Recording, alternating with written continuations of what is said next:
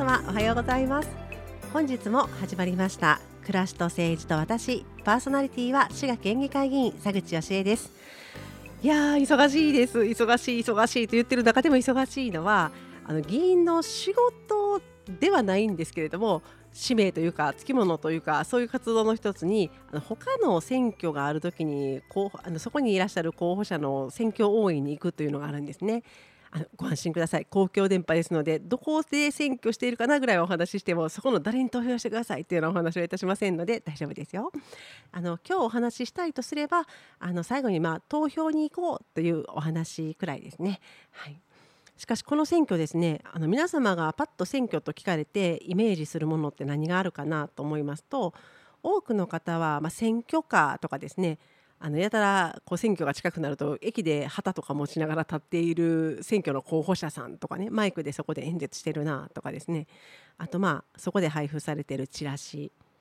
このくらいが身近かなと思います。あとは小学校とかがいろんなところ街中へ立ってる看板に候補者の顔がずらっと並んでるみたいなのがありますよね。でまたご自宅に配布されてくる新聞のような紙で候補者の顔とか、あと政策、こんなことを思って議員になろうと思ってますみたいな内容がずらっと並んでるような選挙公報、これは広告の広いっていう字の方じゃなくって公に知らせるという意味で公っていう字が書かれている広報になるんですけれども、この選挙広報あたりが皆さんの身近なところではないかなと思います。で私も子どもの頃はですねそんなに選挙について詳しくないですから、なんかある時はっと気づいたら板がバーンって立って、でしばらく経ってまたはっと気づいたらそこに顔がずらっと並んでて、であと子供ですからね夏の野球と選挙かなぐらい、いつもやったらテレビを譲ってくれる父がですね、自分でチャンネルをパシッと決めてですね、しかも何時間もずっとテレビで選挙してるっていう選挙で番組で選挙っていうのは別にシャレで言ったわけじゃなくて、要はテレビ番組を独占している父の姿なんてのがありました。子どもの頃はですね、あれがなんで面白いのか全然わからなくって、なんでお父さんはこのピロロンって時々言う番組をずっと見てるんだろうとか思いながらですね、横で早く番組終わらへんかなとか思いながら待ってた。で待ってても終わらないんですね。あれ大体夜中ぐらいまでやってるんで、大体諦めて寝るっていう形に陥るんですけれど、なんかそんな思い出が私の個人的な小さい時の思い出でした。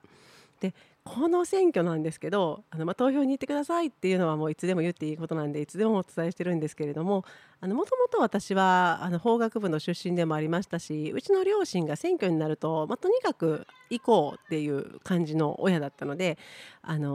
選挙があるんだったら投票に行くっていうのがなんとなく身についてですね、私もなんとなく大人になって一人暮らしじゃないですね結婚して今日構えましても、その後投票に行くっていうことをずっとやってきたんですね。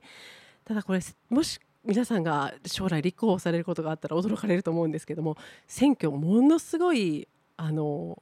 ていうかものすごいエネルギーがそこにかけられております。後でちょっと人手についてもどういうふうに人が頑張ってくれるかっていうのにもお話しようと思ってるんですけど、人手も思いもこもりまくってますが、お金もかかってますね。これはね候補者が出すお金っていう意味ではなくって、皆様の税金から出るお金です。例えば先ほどお話しした小学校の前の看板を一つ立てるにしても費用かかりますよね。で選挙カー、ポスター、チラシ、いろんなものがありますが一定そこに公費、税金から払ってるんですけど、その公のお金というものが支給されてまいります。と思われるかもしれないですが、これはお金がない人でも最低限選挙に出られるように整えることができるという意味で、候補者が選挙運動をちゃんと平等に機会を得られるようにっていうのがもともとの目的で、選挙公営制度というみたいなんですが、こういうものはすごく大事なものであろうと思います。ただこれがですね総務省とかで発表されている選挙にかかるお金とかから計算した方がいるみたいで、ネットとか叩いていただいたら出てくると思うんですけれども、衆議院選挙のような大きな選挙だと1回選挙しようとすると600億円近いお金がかかっているそうです。地方議会でもですね、おそらくその予算っていうところがを公開しているところもありますが、ネットですぐ出るかどうかは分からないんですけど、選挙のかかってるお金っていうところを要は県民人数とか市民人数で割ると1人当たりどのぐらいご負担いただいているかとかいうあたりが出てくると思うんですけれども、まあ、地方議会はね国会の600億円ということはないんですが、やっぱりかなりお金をがかかっています。でこの最近は本当にネットでやる選挙とか選挙カーはもう音も迷惑だから回しませんとかいう形でどんどん選挙も割とこうなんていうかシンプルにだんだんやることがなくなってきてお金もかけない選挙っていうのも増えてきたかなと思うんですけれども、やっぱりですね古式ゆかしい選挙だとですねすごい人手とあと巨額ではないですけどやっぱりこまごまとしたチラシを刷ります、ポスターを刷ります、で皆さんに投票してくださいってお願いするっていうハガキを準備しますとかいう形でですね、あとは運転してくださる運転手さん選挙カーの運転手さんとかいろんなお金がやっぱそこにかかってくるわけですね。でその一部を皆様税金で負担してくださっているということになります。もうこの選挙事務所というのがもし一度ちょっと度胸ある方はですね一回選挙手伝ってみたいんですけどっていうのなんかどっかの選挙事務所に飛び込んでみたらすごい面白いと思うんですけどとか言ってこんな話を面白いと思うんですけどって言って話しておいて面白いのがうちだけだったらうちがすごい変な選挙事務所やったということなんでその場合はちょっと許していただきたいんですが本当にですね何か起こる毎日何か起こるんですよ。誰かが車ぶつけましたって言って直してもらうここまでだったら普通なんですけど帰ってきましたって言った車を次出す時にまたぶつけるとかですね本当にしっちゃかめっちゃかになりながらみんながうわーとにかく投開票日まで頑張れみたいな感じでお祭りのようにごちゃごちゃごちゃごちゃごちゃごちゃごちゃしてるのがうちの選挙事務所なんですけれど、もう本当に亡くなられた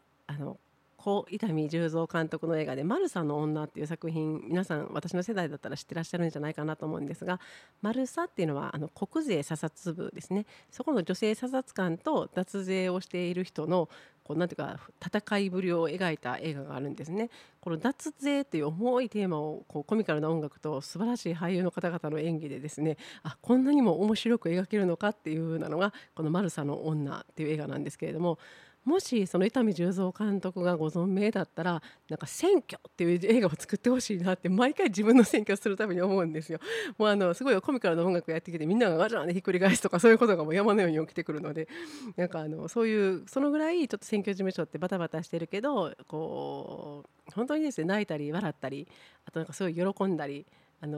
すごいきっついクラブ活動合宿みたいな泊まり込みまでなかなか最近は行かないなんとか夜中に帰るんですけれどなんとなくもうみんながですね朝から晩まで一緒にいててなんかおやつのラーメンまで一緒に食べてるみたいな話になってくるとすごく仲良くなったりですね何の現場なんだろうみたいな空気感で過ごすのもまた醍醐味というかやっぱりこう楽しくないと選挙を応援していただく方もどんどん暗くなって真面目にガチガチいこうぜみたいになると暗くなるので楽しくやってるんですね。こんな様子をぜひ映画に描いていただきたいなと思うんですけれども本当にちらっと覗いていただくと、そうは言いながらもしんどい時もありまして選挙をちゃんとやろう皆さんにちゃんと思いを伝えていこうで私たちはこういう主義主張をしているからできるだけ多くの方々に投票していただこうっていうのをですねどこの政党もどの陣営もおそらく考えていらっしゃると思います。で各候補者も一生懸命ですね考えて皆様に訴えている。正直ね選挙カーね子供寝た時とか朝夜勤帰ってきておられた方とかなんか体体調悪くて寝てらっしゃる方とかいろんな方いらっしゃるだろうなと思いますし駅頭とかで喋るのもですね朝もうしんどいもう電車走っていこうとしてるのにチラシとか渡さんといてよと思われることもあるだろうなと思うので、私は走ってらっしゃる方には渡さないことにしてるんですけれど笑顔だけ送ってきます。そんなんでもうって思われるかもしれないんですが本当に世の中を良くしたいなって思う気持ちがそこに乗っていたりしているのでちょっと耳を傾けていただいたりあとそんなに言うんやったら一回頑張ってみたろうかとか思ってどっかの誰かの事務所に行っていただいたりするとこんな感じで選挙って運営されてるんだっていうのが見えてこられてるとちょっと面白くなったりすると思います。なんかおかしな話で選挙応援ボランティアさんの常連さんとかできてきてですねやたら仲良くなったりとかするんですよね。癒着じゃないんですよ。こんなふうに思いますとか言ってそうですかとかって議論交わし合ったりとかじゃあ行ってきますってはいいってらっしゃいとかってバタバタやったりしてるだけなんですけど本当にそんな空気感も感じてみていただけますとなんかただ単にもうなんか日曜日のやつやろめんどくさい今日雨降ってきたと思われる時にもちょっと行ってみようかなと思っていただけるようなことがあったら嬉しいなと思っています。今私が昔住まいしてた大阪府の交野市っていうところもそうなんですが、滋賀県でいうと草津市とかですね、皆さんのところでもこの春に私が出てた統一地方選挙っていうのがあったんですが、その統一っていうのはすごく多くの自治体が一気にやるんで統一地方選挙っていうんですけれども、それに入ってなかったっていう団体自治体がポロポロと選挙をしています。でまたこの後も滋賀県も、いろんな選挙がですね、選挙ってそんなにあんのと思われるかもしれないんですが、今やってる草津市議会選挙が終わったら次森山市議会選挙があって、そしたら大津市長選挙があって、そしたらまた草津市長選挙があってみたいな感じで、結構今年はですね年がら年中私ども選挙に駆り出されているというような中で議員活動をするので、もう昨日も私寝たの朝5時半やったかななんですけれども、そんな生活になってくる状態になっています。なかなかこう投票に行こうと思うような人がいないんだよねと思われるかもしれないんですけど、最近は割と若い方とかがですね一年発起して出てらっしゃったりとか、こうもう選挙カー回してないけどネットで面白い YouTube 配信してらっしゃったりとかいう方もいらっしゃるので、ぜひちょっとアンテナを広げてみていただいて、選挙の方に関心を持っていただいて投票に行っていただけたらなと思います。今地方議会の選挙って40何%とか、下手したら39、8とかですね、39とか38とか、もう半分の人で決まらない選挙になってるんですね。でその人たちで何か世の中が決まってしまうっていうのも残念なので、もう一回こうなんていうか、若い人たちが両手にお友達連れて1人3人行って、それをこう100組あったら何とかでとかってみんなで冗談で喋ってたんですけれども、ドーンと投票に行って投票率が上がると多分結果ってガラッと変わるだろうって言われていて、ぜひ皆様が持ってらっしゃる貴重な選挙権ですので、なんか1票なんて無駄だよねとかと思われずにですね、地方議会選挙ですと本当に1票差で決まることもありますし、1票差がつかなかったがためにあれ何やったかな、じゃんけんだったかな、くじ引きだったかな、本当そんなんでこう当落が決まるっていうようなこともあるみたいでですね、皆様がお手元にお持ちの1票、本当に大切な1票です。でその議員が1人入る入らないっていうのが今度議会の多数決になるので、またこれがじわっと影響力ありますよね。でそれがっていう形で積み重なっていくと、やっぱり候補者になってより選挙、自分が持っている選挙権1票って重いんだなと思うようになりました。ぜひちょっと積極剤お話で誠に恐縮なんですけれども、皆さんのお近くで選挙がありましたら